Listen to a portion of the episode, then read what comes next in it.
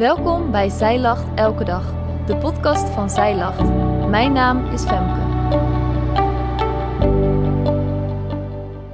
Dit is de overdenking van 22 september, geschreven door schrijfster Teersa Rots. Schriftgeleerden stonden bekend om hun wettische levenshouding en hun schijnheiligheid. Ze protesteerden regelmatig, bijvoorbeeld wanneer Jezus iemand genas op de Sabbat. Ze hielden zich liever vast aan hun vaak zelfbedachte regeltjes. Deze religieuze leiders wilden strikt vasthouden aan alle wetten. Ze streefden er wel voor voor God te leven, maar ze leefden niet met God. Het ging helemaal om de regeltjes en niet om de relatie. De hele maand zijn we bezig met het evangelie van Marcus. Vandaag zijn we toegekomen aan het laatste gedeelte van Marcus 12, vers 34 tot 44. In het volgende gedeelte van Marcus 12, vers 38 tot 40 staat het volgende. Hij zei tegen hen in zijn onderricht: Pas op voor de schriftgeleerden, die gesteld zijn op het rondlopen in lange gewaden, op begroeting op de markten, op de voorste plaatsen in de synagogen en op de ereplaatsen tijdens de maaltijden. Zij verslinden de huizen van de weduwe en voor de schijn bidden zij lang. Deze zullen een zwaarder oordeel ontvangen. Schriftgeleerde is een ander woord voor wetgeleerde. Schriftgeleerden waren belangrijke leraren van het volk. Ze hadden een zeer grote invloed en een divers takenpakket. Ze schreven bijvoorbeeld de heilige boeken over, ook handelden zij juridische kwesties af, zoals de formaliteit rondom een huwelijk. Er was een samenhang tussen de werkzaamheden die een schriftgeleerde mocht uitoefenen en de mate waarin hij was opgeleid. Niet elke schriftgeleerde deed dus hetzelfde. Schriftgeleerden maakten deel uit van een Sanhedrin en hadden bestuurlijke en rechtelijke macht. Vanwege hun rechtelijke bevoegdheden stonden zij ook weduwen bij. Mogelijk vroegen zij van deze weduwen hoge geldbedragen voor hun bijstand. Dit kan je zien in Jesaja 10 vers 2. Als je leest wat een schriftgeleerde allemaal mocht doen, dan begrijp je hoe groot hun invloed was op het gewone volk.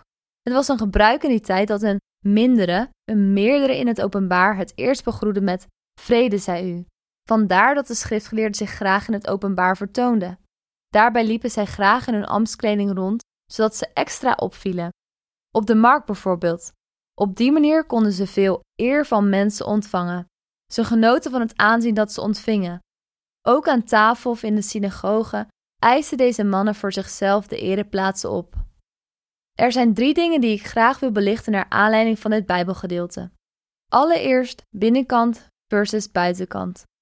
Jezus noemt de schriftgeleerden ronduit schijnheilige, een schijnheilige, dat is iemand die doet alsof hij rechtvaardig is, maar het helemaal niet is. De buitenkant ziet er mooier uit dan de binnenkant werkelijk is. Misschien heb je daar ook wel eens last van. Heel eerlijk, ik denk bij allemaal. Het is goed je te realiseren dat God er dwars doorheen kijkt. Hij ziet je ware motieven en waar het je echt om te doen is. Omgekeerd ziet hij ook je verlangen om het goede te doen, terwijl je misschien in de uitvoering ervan toch struikelt. Ten tweede is het regels versus relatie. Het naleven van de wetten en regels schoot compleet het doel voorbij. God gaf het volk leefregels zodat ze dicht bij Hem konden blijven, niet om te verzanden in de regels en Hem te vergeten. Geloof komt voort uit het hart, niet enkel uit het hoofd. Hoewel het goed is om te weten wat je gelooft, is het weten alleen niet genoeg. Voor het aangaan van een relatie is je hart belangrijk. Het is belangrijk ernaar te streven Gods regels na te leven. Regels zijn een middel om je goed te verhouden tot God en tot de ander, maar ze zijn geen doel op zich. Ze helpen je om in relatie met God te kunnen staan.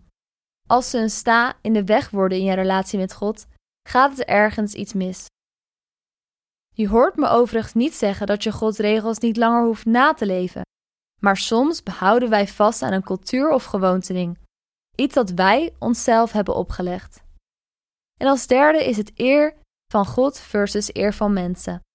Een laatste vers wil ik je meegeven uit Johannes 5, vers 44, waar staat: Hoe kunt u geloven, u die eer van elkaar aanneemt en de eer van God niet zoekt?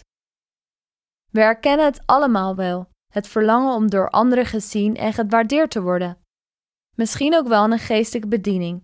Toch is het niet de eer van elkaar, maar de eer van God waar het werkelijk om draait. Dankjewel dat jij hebt geluisterd naar de overdenking van vandaag. Wil je de overdenking nalezen? Check dan onze website.